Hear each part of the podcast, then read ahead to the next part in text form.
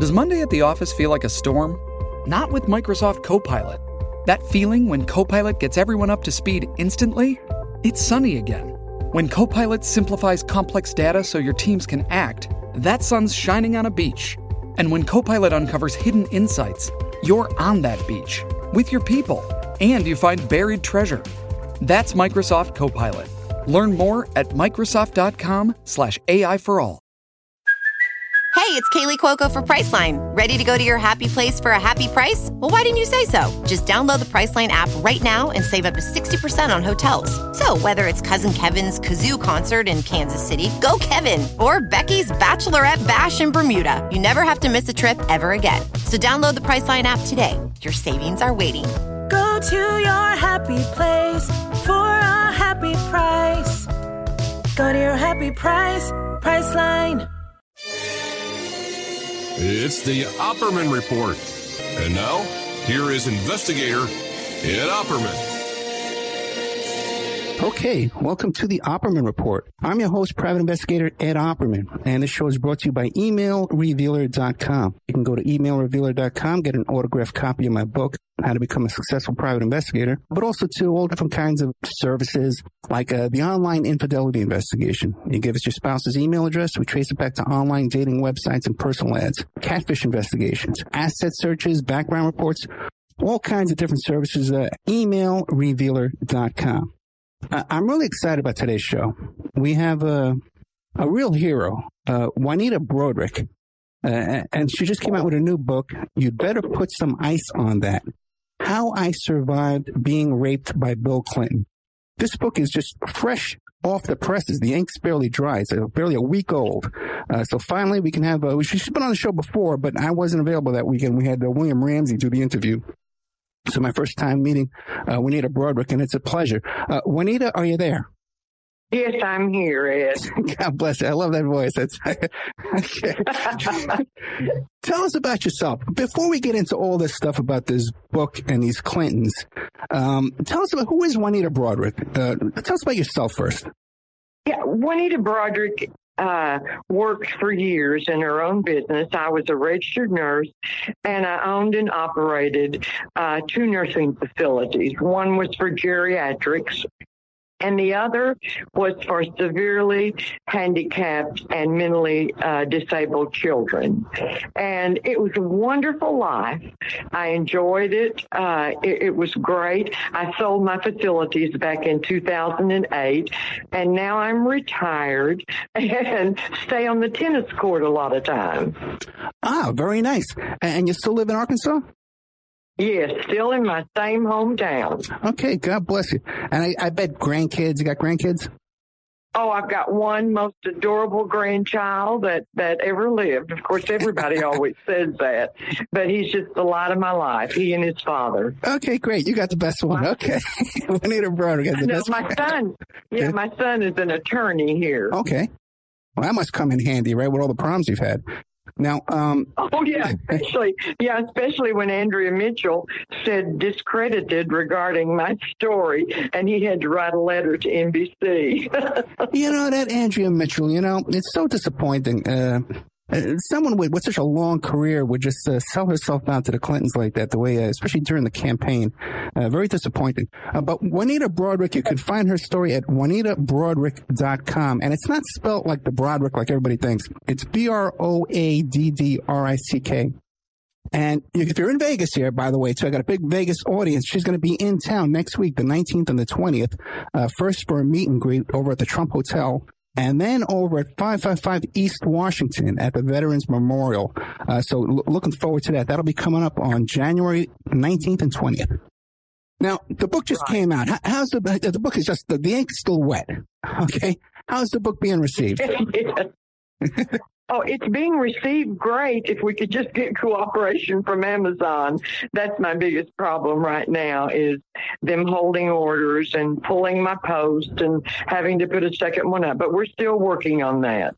Yeah, explain what's going on with that because you think this would be a, a, a like they wouldn't dare touch this, uh, but it seems like they're running some interference. Yeah.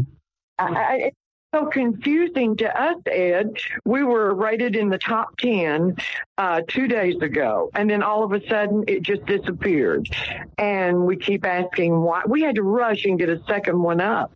But when we put the second one up, it lost all of its bestseller ratings, and they will not tell us why they pulled it. It's it's absolutely so discouraging. But we know that uh, Jeff Bezos is a supporter of the Clintons, and we know about their influence around the world, and uh, and things disappearing around the Clintons is is commonplace. Uh, yeah. Yeah. yeah, it's sad to say, isn't it? Yeah. So tonight you're going to be on Hannity, though, Sean Hannity, right? Well, no, I won't be on the TV. I'll be on his. Uh, we're going to tape at one, uh, and then I, he'll run it just shortly later. I'm, I'm not for sure. It's just on his radio. Well, uh, excellent. You'll definitely sell a lot of books there. get you right back up there at number one um, for what's it called? True. Uh, Brand, yeah. Yeah, he, he, he's a good guy.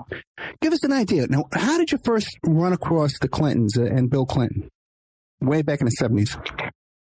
Well, back when I was running my nursing home, I got involved in his gubernatorial campaign and I began to volunteer, put out yard signs, and hand out information. I was really taken with this man. He was, we all thought he was going to do such great things for Arkansas, and I wanted to support him. And then one day, the uh, uh, office in Little Rock, his state campaign office called and asked if he could come by my nursing home on a campaign tour in our area. And that's when I first met him. And uh, uh, we had pictures taken, and it was real. It was real exciting for us to have him at our nursing home.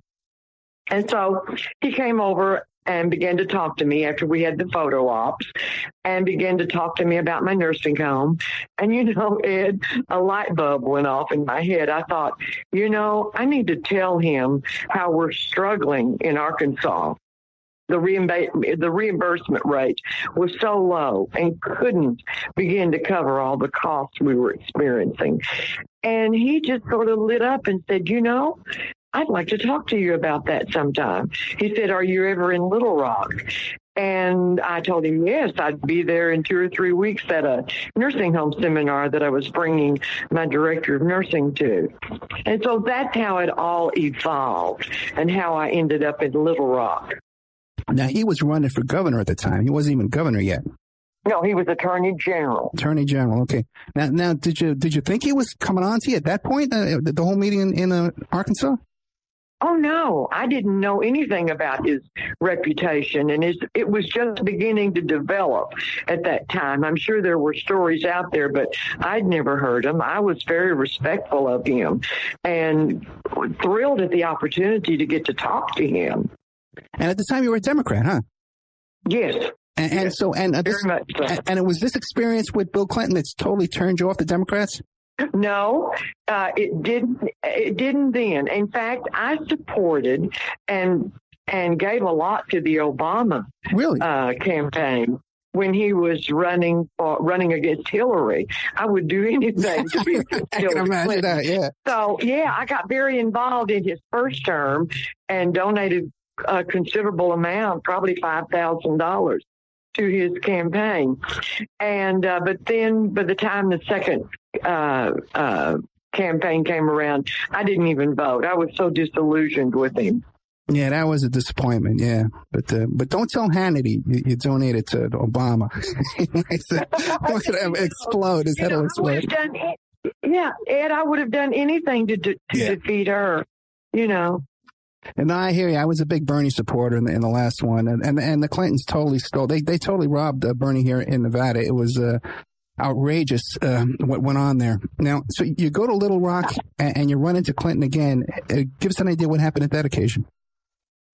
Sure. Um, uh, my nurse, Norma Rogers, and I went down on April the 24th, 1978, checked into our hotel.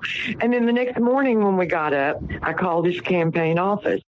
And a young lady answered, and I told her who I was. And she said, Oh, Miss Vicky. She said, uh, Mr. Clinton said if you ever called, be sure and call this number, which I immediately called. And he answered the phone And I told him, I said, I'm here and I brought all these, I worked on graphs and everything imaginable to show him what the costs were and what we were being reimbursed. I was so excited about showing this to him. And so he said, I said, can we run over at noon to your campaign headquarters because we'll be off for an hour uh, from the seminar. And he said, you know, I'm not going to be there today. He said, I'll just come to your hotel now. He said, uh, we can meet down in the uh, coffee shop. And I was thrilled. I thought, well, great. He's coming over here. Uh, so I told Norma, I said, you go on to the meeting, and as soon as I'm through in the coffee shop, I'll be right on to the meeting. So that's how that transpired. And he said, I'll call you when I get there. Mm-hmm. Well, lo and behold, he called about 10 or 15 minutes after Norma left for the seminar. And he said, you know, Juanita, he said, there's so many people down here and it's so crowded, and there's even reporters down here. Can we just have coffee and discuss this in your room? And now, we're talking 40 years ago.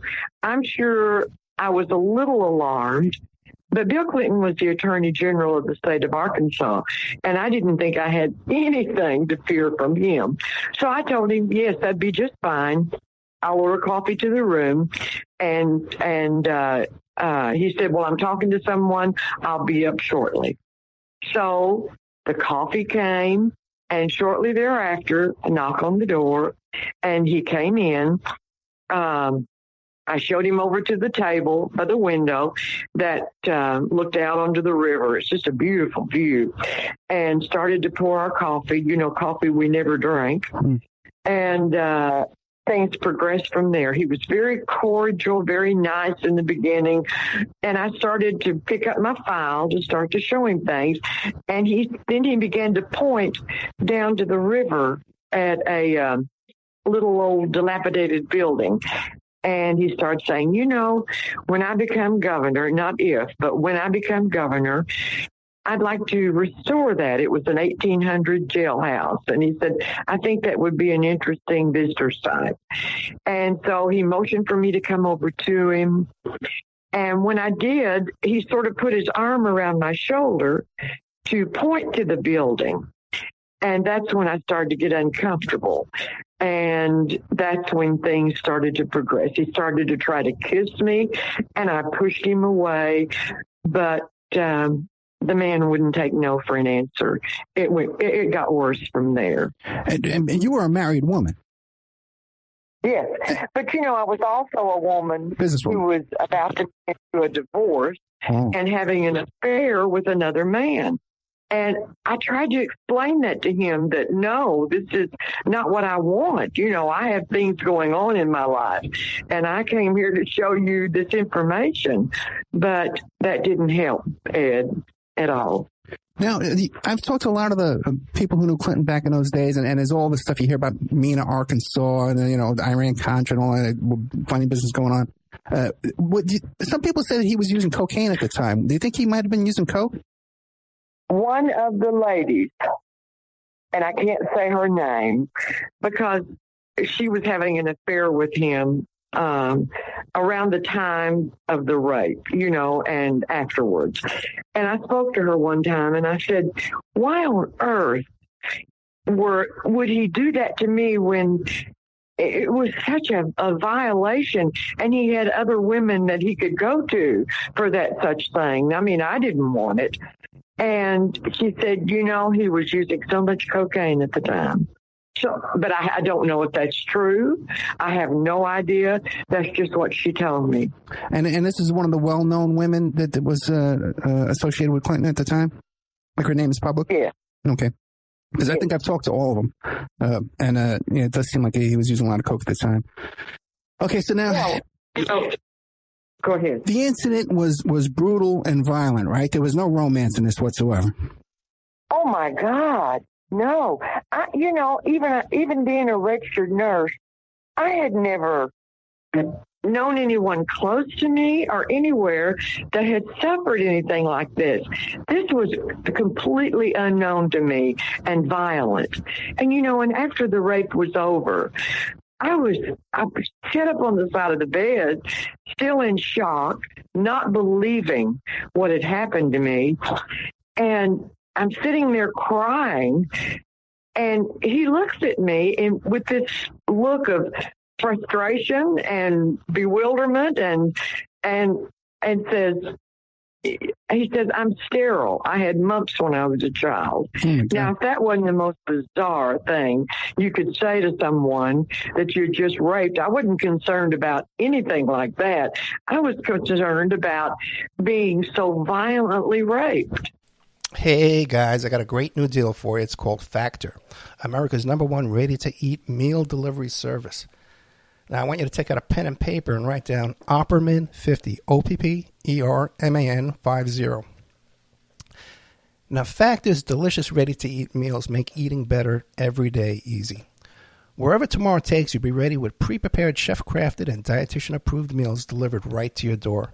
You'll have over 35 different options a week to choose from, including keto, calorie smart, vegan, veggie, and more. Uh, there's even more to enjoy with over 55 nutrition packed add ons that help make your weekly meal planning even more delicious. What are you waiting for? Get started today and have a feel good week of meals ready to go. Two minute meals. Fuel up fast with Factor's restaurant quality meals that are ready to heat and eat wherever you are. Snacks, smoothies, and more. Discover a wide variety of easy options for the entire day, like breakfast, midday bites, and more. Sign up and save. We've done the math. Factor is less expensive than takeout, and every meal is dietitian approved to be nutritious and delicious. Factor is the perfect solution if you're looking for fast, upscale options done easily. Flexible for your schedule. Get as much or as little as you need by choosing 6 to 18 meals per week. Plus, you can pause or schedule your deliveries anytime. No prep, no mess meals. Factor meals are 100% ready to heat and eat. So there's no prepping, no cooking, no cleanup needed. Now head to factormeals.com front slash Opperman50 and then you use code Opperman50 to get 50% off. That's code Opperman50 at factormeals.com front slash Opperman50. O P P E R M A N 50 to get 50% off. What if you could have a career where the opportunities are as vast as our nation, where it's not about mission statements, but a shared mission? At U.S. Customs and Border Protection, we go beyond to protect more than borders from ship to shore, air to ground, cities to local communities. CBP agents and officers are keeping people safe. Join U.S. Customs and Border Protection and go beyond for something far greater than yourself. Learn more at cbp.gov/careers. Every day, we rise, challenging ourselves to work for what we believe in. At U.S. Border Patrol, protecting our borders is more than a job, it's a calling. Agents answer the call, working together to keep our country and communities safe. If you're ready for a new mission, join U.S. Border Patrol and go beyond. Learn more at cbp.gov/careers. And during the attack, he had this. He was doing this thing where he was biting on your lip as as well as pushing you down at the yeah. same time. Yeah. Right, right. He pushed down. In fact, I had bruises on my left shoulder where he would push down and then he would start to bite my lip if I yelled uh-huh. or if I resisted.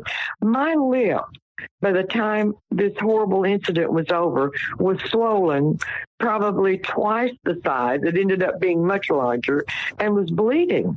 And there I sat on the bed, and he had no remorse. It was just like it was an everyday occurrence.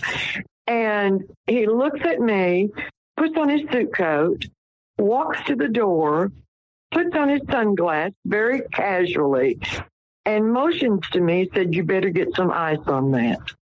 Referring to your lip. Yeah. Now you, you got, yeah, you got to think too. It's such an unusual uh, physical restraint move. You know, I wouldn't think of it. Uh, this would have to be something he had practiced before and done previously. Because who would come up with with an idea like that? Well, Elizabeth Gracen Ward said she suffered the same thing. Really? Okay, I didn't know that. And it was prior to you or after yeah. you?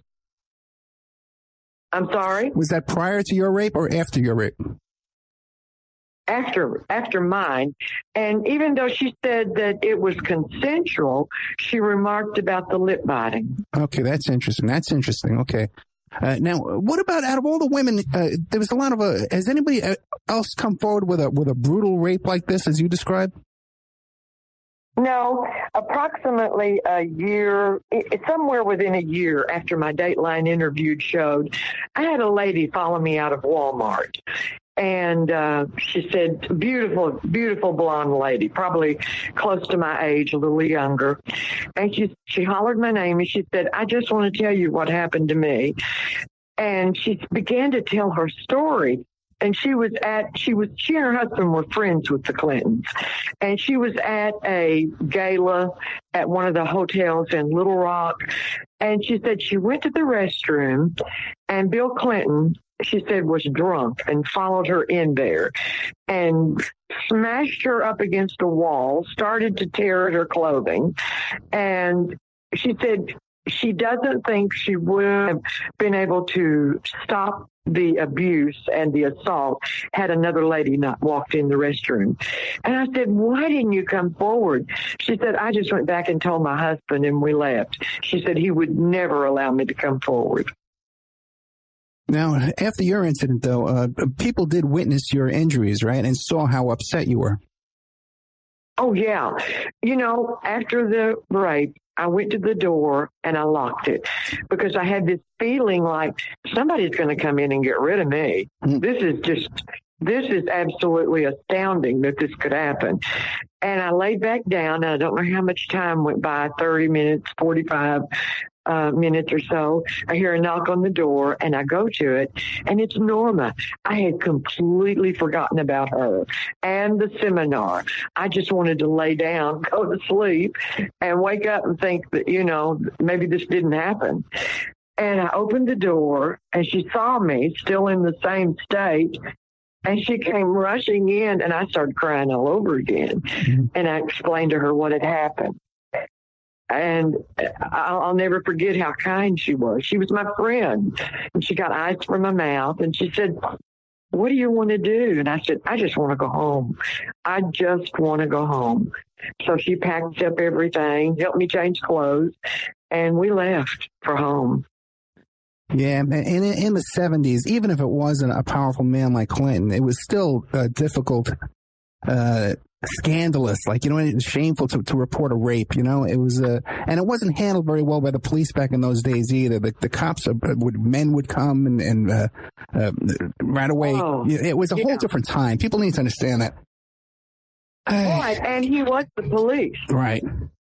he was the attorney general. And there's no way I could have come forward. It was the attitude back then in the 70s uh, men will be men, just deal with it. And that's what we did, Ed. That's what we did. No, I'm 55 years old. I'm very familiar with the culture, I was back in those days, yeah. Now, uh, did you, yeah. who else did you tell besides uh, Miss Rogers? Well, we told her sister shortly after we got back. They both worked for me uh, Norma Rogers was my director of nursing, and her sister, Jean Darden, was my assistant director of nursing. And so we told her almost immediately. And then I told my friend, uh, uh, Susan Lewis, uh, she, I was the godmother of her children, and I told her shortly thereafter. And then my nursing friends, Louise Ma and Kathleen um, Krigler, I told both of them. And of course, I told the man that I was having the affair with. I didn't tell my husband at the time because we weren't really speaking that much and we were on the verge of divorce. And he would have blamed me also. Oh boy, I'd say what a what a horrible uh, situation to go through. Yeah, you know, thing too is Bill Clinton regulated my nursing home as Attorney General and then as governor. He could have put me out of business. Yeah, that's true too. I never even considered that. Now, uh, did you ever have any contact again with Clinton uh, um, after that? Did he call you or anything? Yes, in '91. Now, in 1984, I received a letter from him. Uh, well, I'll, let me back back step here just a little bit. After I returned home, he would call me at my nursing home. He would call and I would tell my assistant, which was very uncomfortable because she didn't know the situation. And she would come to me and she said, Bill Clinton's on the phone. And I said, Well, tell him I'm busy. I, I can't come to the phone right now. This happened two or three times.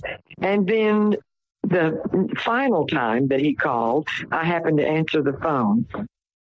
And he had the audacity to say to me, Hi, this is Bill Clinton. When are you coming to Little Rock again? Oh and God. I just hung up. I, can you believe he would say that to me? It's just fascinating. You have to wonder what what is going on uh, in his mind and and the, his whole life is a, a life of evil. You know, it's just a life of evil. I know. It's just like it's just like this is my right. Right. I have the right to rape you, and you be quiet about it. Now, all, all the time, uh, the interaction you had with Clinton, did he ever mention his wife? That he was married and uh, you know had any kind of relationship with his wife? Never He brought her up. Never mentioned her. Never brought He her up. never mentioned her, and I had no idea that it wasn't. At that time, I didn't know that they didn't have a good relationship. I just couldn't understand why he did that to me. Now, uh, the story started getting out. There were rumors about this going on. How did that come about? You think the women you told um, started sharing with others? I don't know. Back in uh, the mid 90s, a gentleman that used to come to our home as a salesman, his name was Philip Yoakum. He was close friends with um, um, uh, that guy that ran for governor. His name, Nelson um, something or other, uh, Sheffield Nelson. And they got together and wrote a letter to the media stating that they, because they did not want Bill Clinton to succeed as president. Right. And they wrote a letter to the media stating that I had been bought off by Bill Clinton, but this rape did occur. And that's what caused a lot of media up, you know, uproar uh, in the mid 90s. Oh, and just to clarify that, you've never been paid any money by the Clintons. Oh no, absolutely. I I would never have. You know, that that's just that's just unimaginable to me. It's like insult to injury, you know? Uh, uh, okay. Yeah. Right. Oh.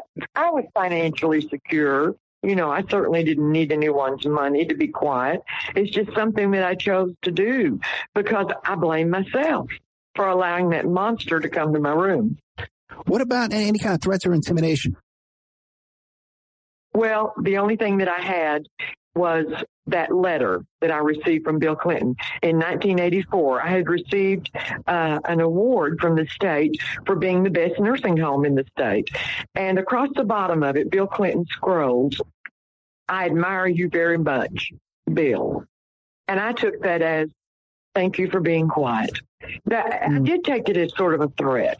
And then, of course, uh, after about three weeks after the rape, I had the misfortune of meeting Hillary Clinton uh, at a fundraiser that uh, I had helped arrange in this area at my friend's home.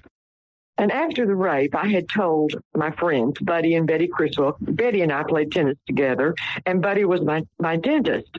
And I had helped arrange this wonderful fundraiser for Bill Clinton at their home.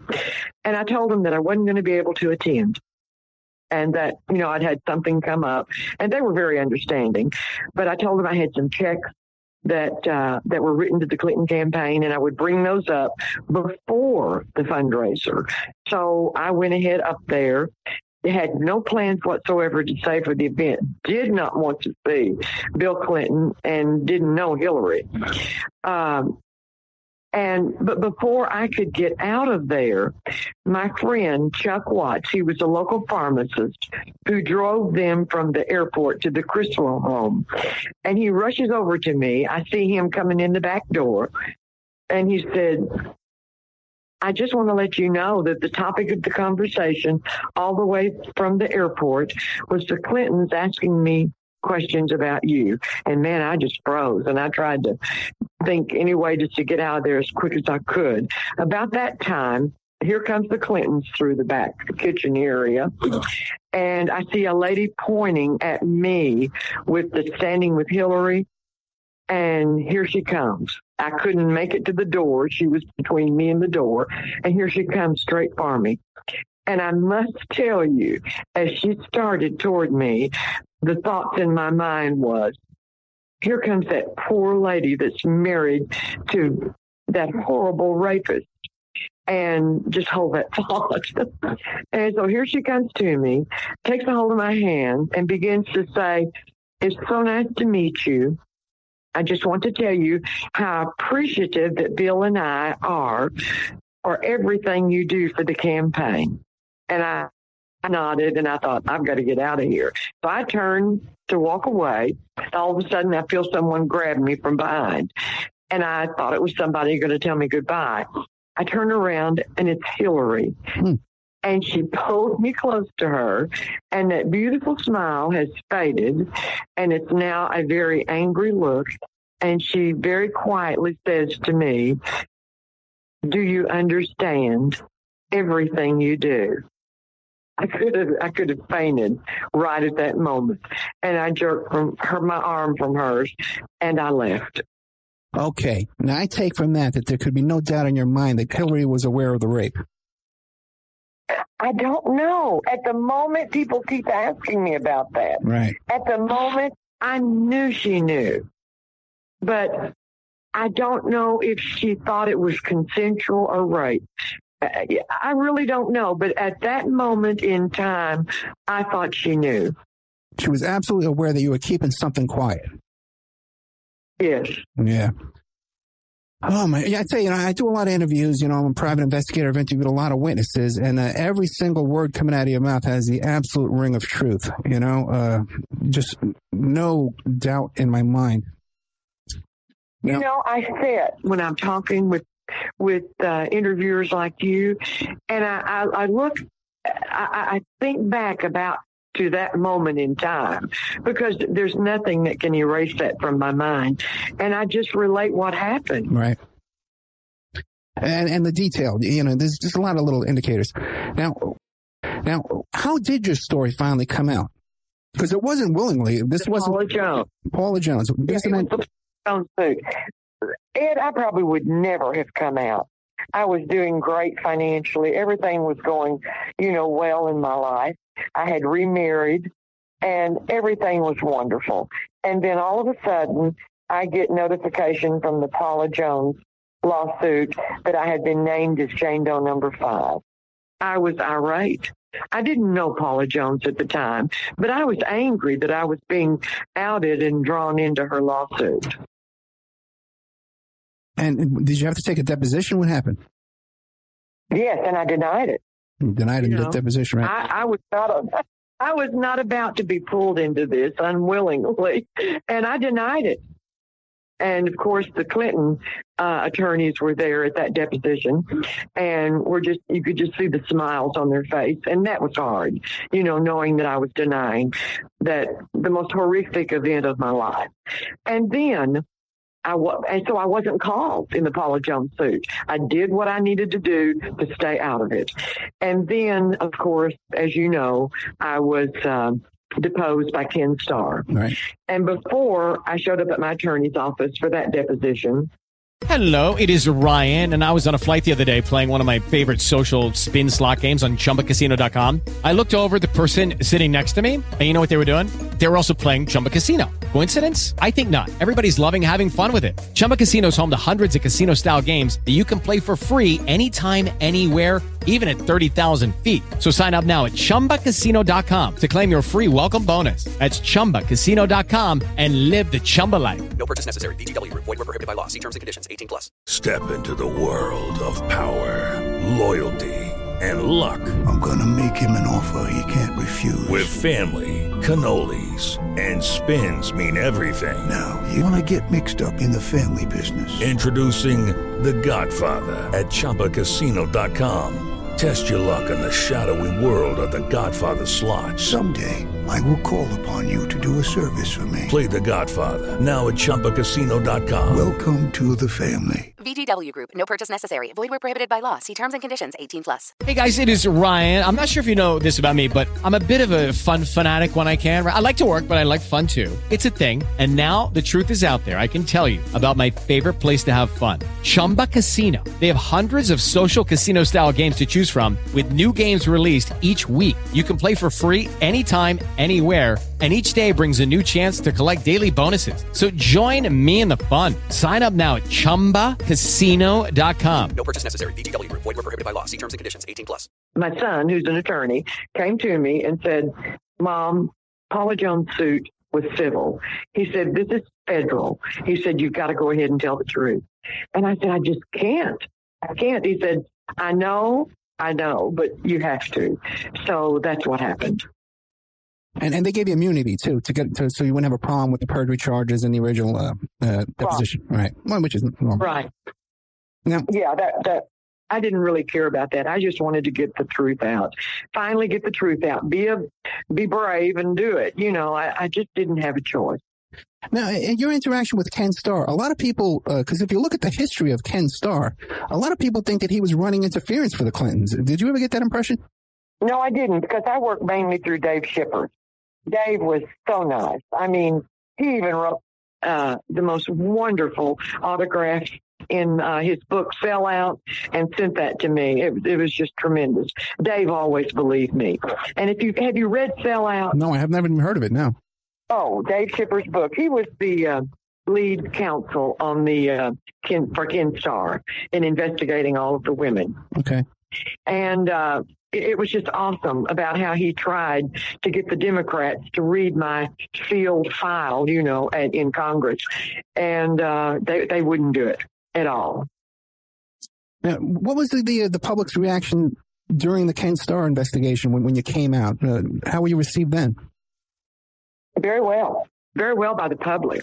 Uh, not very well by, you know, the Democrats, uh, but very well by the by the general public. Much much positive reviews. Got very few negative reviews. Just as today, you know, I'll get a few today that are just absolutely horrible, but I just delete those and and go on and try to keep positive. And, and the media, the, the Clintons seem to have an unbelievable influence over the media that they can just do no wrong. Uh, what's been your experience with that? I, I have no idea unless a lot of the media were involved in all of the money dealings of the Clintons.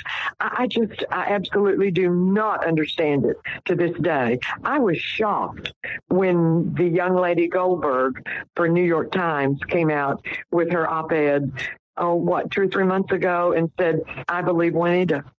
Hmm. And, and Joe Scarborough just came out too. Joe, Joe Scarborough just came out the other morning and said he believed you. I know. And you know, I watched that uh, on um, YouTube. And he goes along for three and a half minutes just blasting Trump. And then out in left field comes this statement of his conversations he'd had with the Democrats that believe me. I, I that was wild. I was surprised that he still had a job with MSNBC the next morning. Well, you know, I tell you, I'm no fan of Trump. I'm no fan of Trump whatsoever. But so still, you, you can still believe Juanita Broaddrick. You can still hate the Clintons and know what they are because it's as plain as the nose on your face. you know what I mean? And, Right. and still out You like know, Trump. I feel about Trump. I feel about Trump like um, uh, James Woods tweeted. Uh, he said, "Trump may be vinegar, but Hillary is arsenic." True. That's what he tweeted before the election. Well, what do you make of this thing last night with Trump making these horrible comments about the, the Haitians and the Africans and stuff? It's just so. Uh, what do you? What do you? Well, you know what? I'm not even going to ask you that because you know what? Good. I, huh? I'm not even going to ask you that because you're going to be a guest in his uh, hotel next week, and I don't want to put you on the spot. That's, that's okay. I just wish that he would have better control, Hmm. you know, of what he says. So many times in the past, he's made horrible comments. And then in a week or two, they seem to work themselves out. And many times he's right. But I just wish that he would. I know he works hard. I know he does. I have no doubt that he's a hardworking man, but he just needs to curtail what he says. How many times have you met with Trump? Uh, twice. And this was at the debate, uh, that event at the debate there? Yeah, just before the debate and after the debate. Oh, that's a good question. And now, when you were there at that debate, and that piece of garbage comes walking in, and you could see the look on his face, he was very nervous. Uh, did, did you ever make eye contact with the with Bill Clinton at that debate? No, not because it's because the way we were sitting. Uh, and I explained that in my book that we were sitting where we had to pivot to the right between the camera platform and a huge American flag. And we could see through there, but we couldn't exactly see him, but we knew where he was. But let me tell you this that picture that you see of him yeah. with his eyes bugged out, he had no idea we were going to be there until we walked in. So he saw you. And until he saw us. Yes, Kathleen Willey and and uh, Kathy Shelton and Paula Jones and myself.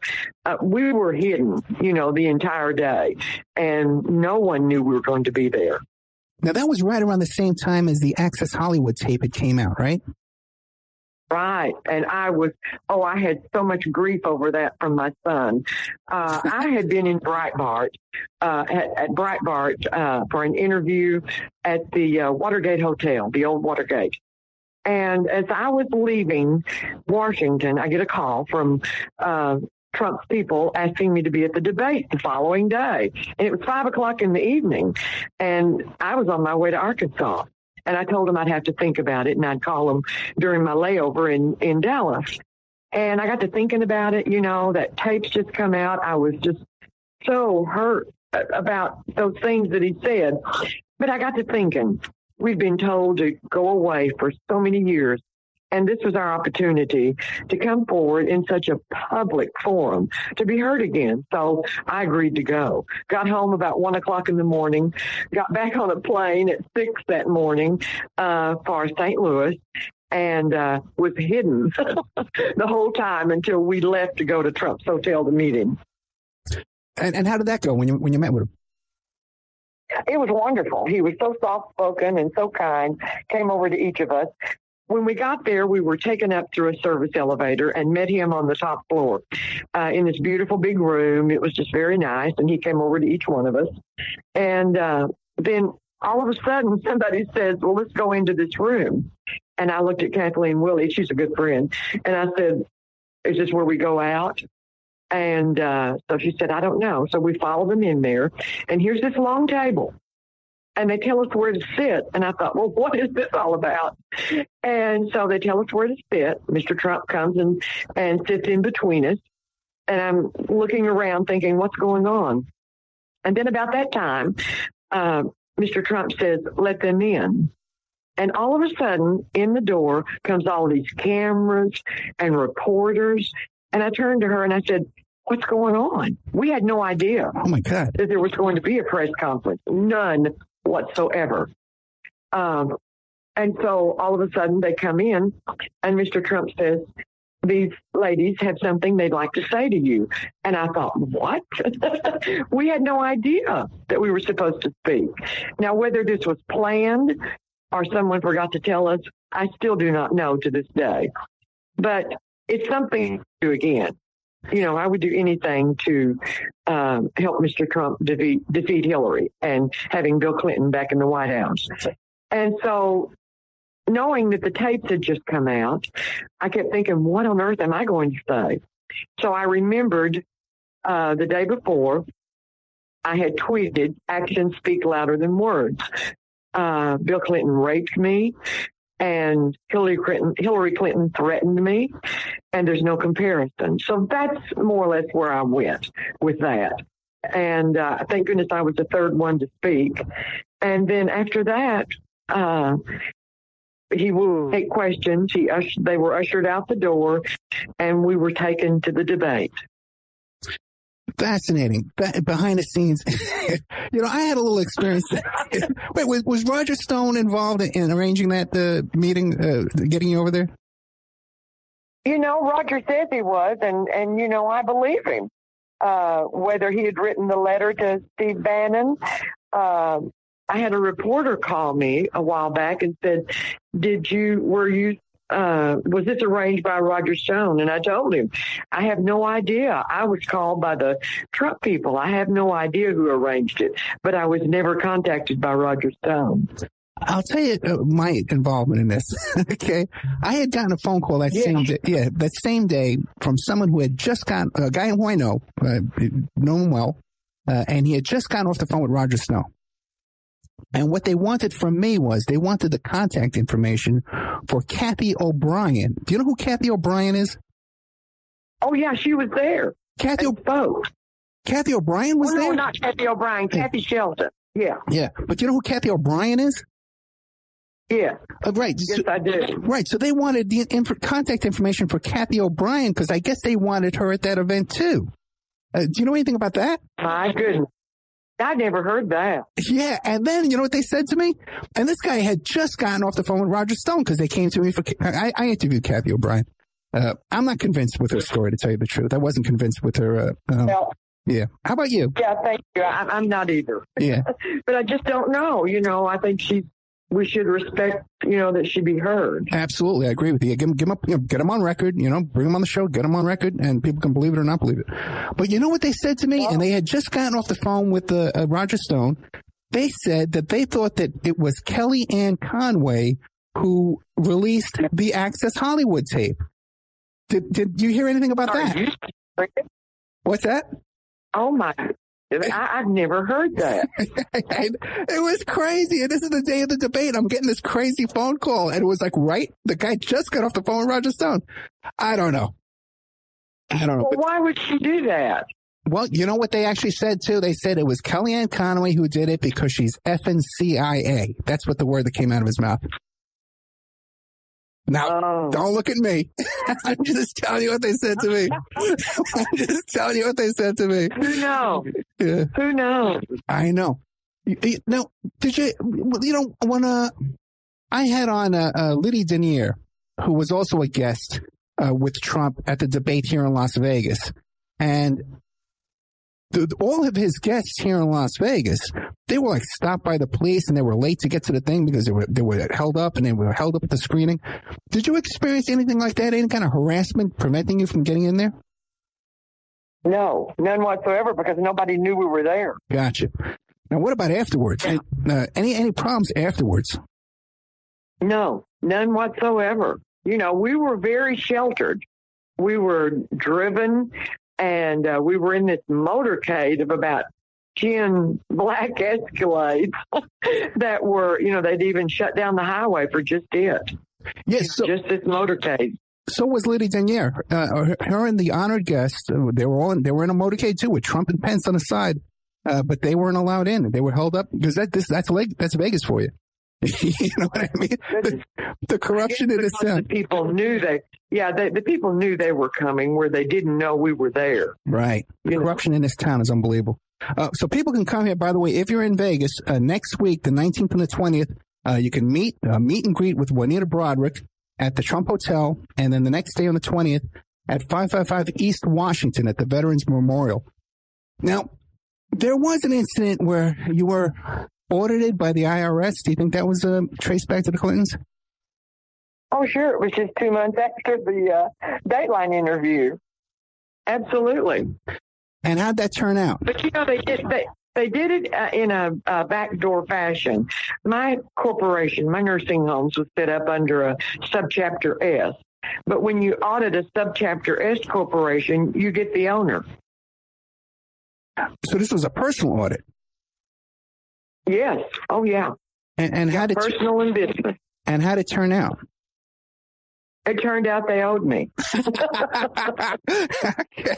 All right. it wasn't much. It wasn't much, and it took a year to get it.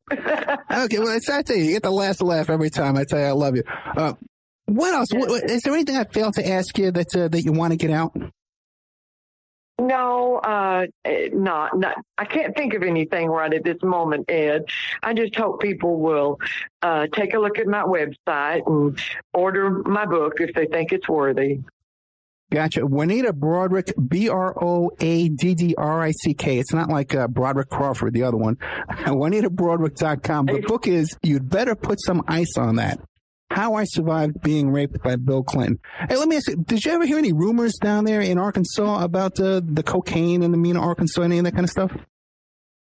Not not for several years. Not until the uh, not until he ran for president. I, you know, I just I just kept my head down and stayed busy with my businesses. I didn't really I didn't want to know about it. Gotcha. Okay, Juanita Broaddrick, thank you so much. I really appreciate it. If anything ever comes up again that you need to promote or something like that, give me a call. I'll put you right on the air, okay?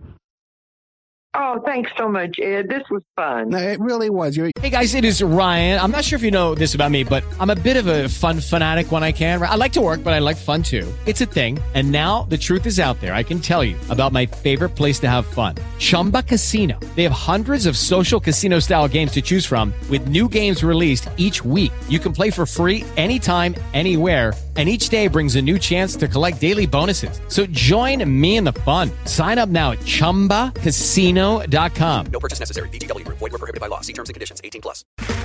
Okay, round two. Name something that's not boring. A laundry? Ooh, a book club. Computer solitaire, huh? Ah, sorry. We were looking for Chumba Casino.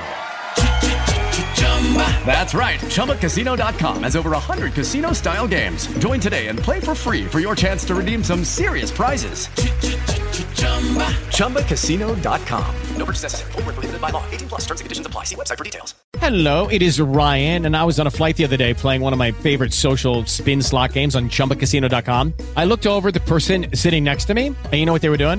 They were also playing Chumba Casino. Coincidence? I think not. Everybody's loving having fun with it. Chumba Casino is home to hundreds of casino style games that you can play for free anytime, anywhere, even at 30,000 feet. So sign up now at chumbacasino.com to claim your free welcome bonus. That's chumbacasino.com and live the Chumba life. No purchase necessary. VGW Group. Void were prohibited by law. See terms and conditions. 18 plus. you're a delight. Thank you so much. Okay, bye bye. Good night. Well, thank you so much, Juanita Broaddrick, uh, author of the book, You Better Put Some Ice on That, and How I Survived Being Raped by Bill Clinton. You could find the book uh, on Amazon. It'll be in the OppermanReport.com bookstore as well. Really enjoyed that. Uh, Juanita Broaddrick is a, a, a delightful woman. Her website is Juanita Broaddrick, B R O A D D R I C K dot com. Uh, really delightful woman. A little conversation before the show. Uh, very, very nice woman. Uh, thank you so much, Juanita Broaddrick. Uh, you can catch her. She'll be here in town in Las Vegas on the 19th and the 20th, Friday and Saturday coming up. Uh, what do you call? First at the Trump Hotel on Friday for a meet and greet, and then down at the uh, Veterans Memorial at 555 East Washington. And check her out, Juanita Broaddrick. You know, uh, we were talking about how the Clintons have so much influence over the press. Uh, I, I, I have a little experience with that as well. Besides my crazy story about the the Roger Stone phone call about Kellyanne Conway being CIA, you know, which was just so bizarre, and then trying to get a hold of Kathy O'Brien and have Kathy O'Brien at that table too. My God. Along, you know, because these other people are credible witnesses. You know, uh, we I, we had uh, Kathleen Willey on the show. Uh, now we've had Juanita Broaddrick on the show, but I didn't interview her. William Ramsey had interviewed her uh, as my guest host that, that weekend. And I've known Paula Jones for years. I knew Paula Jones. Paula Jones never done the show, okay? And I still love Paula Jones. Uh, me and Paula Jones knew each other before I had a radio show because uh, um, we had the same agent. We had we had the same agent me Paula Jones. And uh, but now Paula Jones doesn't like me because she says I'm not conservative enough for her. She, you know, she thinks she doesn't understand my politics. Uh, so she unfriended me on Facebook after years of being friends before she came back out in public. When I first got the show, I used to beg her to come on the show, and she wasn't doing any media back then. But then helped uh, get Trump elected. But one, experience that I had uh, dealing with the press as part of the Clinton campaign when I was covering the different campaign events for the radio show. We went out to California. We rode up and down in the Bernie campaign bus. We attended all the Bernie events, you know, in the press section. I'd be sitting right in between uh, the Washington Post and the LA Times, LMNOP. LA Times, Opperman Report, Washington Post. So I'm sitting right between the Washington Post and the LA Times. At our little stations there they give you. Um, so I covered Bernie. We covered Ben Carson. We covered Trump. And we went to two events with Hillary. And let me tell you something, it's like night and day. Okay. There was one event here in, in the Nevada where the, the day before we covered a Bernie event, and there were the, the crowd was like 10,000 people. They were lined up around the, the school to get into the school. And there were so many people that he, he held a mini rally outside first, then came inside and did the rally for the people who were able to get in. But, and then we, we did Trump uh, conventions, you know, again, big long lines and stuff like that. But the Trump ones were the most disorganized. Okay. Uh, I met Hope Hicks several times, you know, just, hey, what's the Wi Fi? Can you please give me the Wi Fi password? It's like I'm going to be broadcasted in a couple of minutes. No one has the Wi Fi password. Just chaos because they're all volunteers, you know, and and, and uh, the original uh, Trump conventions, uh, uh, uh, campaign events, he only had his security team. He had no campaign staff. He didn't even have Hope Hicks. He had Keith Schiller and a bunch of New York cops who were running his campaign thing for him. Okay, those are the first ones. Those are really scary. But then later on, when he, he started having volunteers and stuff like that, it was a little bit the, uh, well, you know what? It was just as chaotic. It was just chaotic. You, you couldn't get uh, any kind of support. Okay, and the Bernie events were, were better, uh, well, quite a bit better. They were, they were more professional. Now the Clinton ones, okay, like I said, one time we, we attended a Bernie rally, it was a huge crowd. The next day, we went to a Hillary rally and it was a tiny, no one showed up. Okay. There was like nobody there. As a matter of fact, on the wall in the room, it said like uh, maximum occupancy 900 and even that room wasn't filled. And then suddenly all these union guys, union construction workers with hard hats and tool belts came in. Had no idea what they were doing there. They thought they were doing construction. okay. They were pulled off some job site and just brought in there to stand around and fill up the crowd. Now, I saw this. The local press saw this. No one reported on it but us. No one said a word about this. I was standing right next to the same people, the union workers that were talking about how everything was all uh, a mess you know, and, and Hillary was late and that was too late to go door knocking. And the Las Vegas press was standing right there seeing the exact same thing I saw. No one reported on this. Okay. Again, also too, there was a big rally right before the election. It was a big, big one. Okay. With Hillary. This is after she won the nomination. And, uh, we covered that and that was, uh, so professionally run. It's mind boggling. Like the volunteer staff that she had were like, you could tell they were like Harvard law grads. You know, these weren't like volunteers off the street. These were people, you know, were making hundred thousand dollar jobs. You know, you could tell by their clothes, by their suits. And when we checked in, you know, it was like, oh, what, what press outfit are you with? Oh, they're trying to become your friend. they got my card. You know, they were very personable with the press and they catered it too. They catered it with food. And um, so the press totally was kissing up to them. And, you know, after the event, you need a ride. You know, you need to ride back to the hotel. We, we got buses here to help with the, the, press. You know, with the Bernie campaign, you had to pay to get on the bus, but they wanted to give us give you Ubers and rides and stuff. They had, they had catering food. And at that event, uh, Hillary had these union thugs, okay, scouring the crowd, and they grabbed a guy who had a, a Hillary for Prison T-shirt on, and they beat the crap out of him. Okay, we're, we're the only ones too that have pictures of this. Uh, they beat the crap out of this guy and they ripped the shirt off his body and they dragged him out of there. And I, you know, they handed him over to the cops. But meanwhile, it was the guys who roughed him up who should have been arrested. Uh, but they weren't. Now, I even made a joke. okay, we were there. This is the one too where, where uh, Victoria has pictures of herself with all the people from CNN and stuff like that and MSNBC. And some of the pictures are on my Facebook page. Uh, but while I was broadcasting there from the event, and I'm right in the middle of these, you know, packs. You know, they're all eating the free food and getting their free rides back to the casino and stuff like that. And Hillary makes this comment about, uh, there's a line of people all the way around the block. And I says, yeah, they're Haitians lined up to get their money back. the people next to me like look over like, who's this guy? Opperman report. Who's he? Because no one dared to, to, raise a peep, a negative peep about the Clintons. Uh, so that'll give you a little, a bit of an idea about uh, how the Clintons handle the press with kid gloves and, and treat them like kings. If you enjoyed tonight's show with Juanita Broaddrick, JuanitaBroaddrick.com, her book, You Better Put Some Ice on That, How I Survived Being Raped by Bill Clinton available on Amazon. Only been out a week. Barely out. Though the ink's still wet. Um, check out our, our section, the, the member section at OppermanReport.com. If you enjoy these shows that we give it for free on Friday and Saturday and Sunday, uh, support these shows by becoming a member of our member section where we have all kinds of additional content. I just did a 90 minute interview with Michael the Black Man. He's the guy you see for Blacks for Trump who stands behind Trump and he was involved in this crazy cult, Yahweh Ben Yahweh cult involved in 15 murders. Uh, fascinating interview. It was a little hostile. The guy was screaming at me. I, I, I put in 90 minutes of getting screamed at by this guy. I did it for you. okay.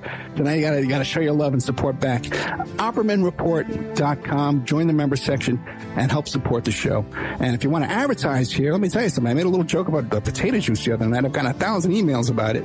So uh, if, if you want to advertise your website, your business, your event, shoot me a line at Opperman Report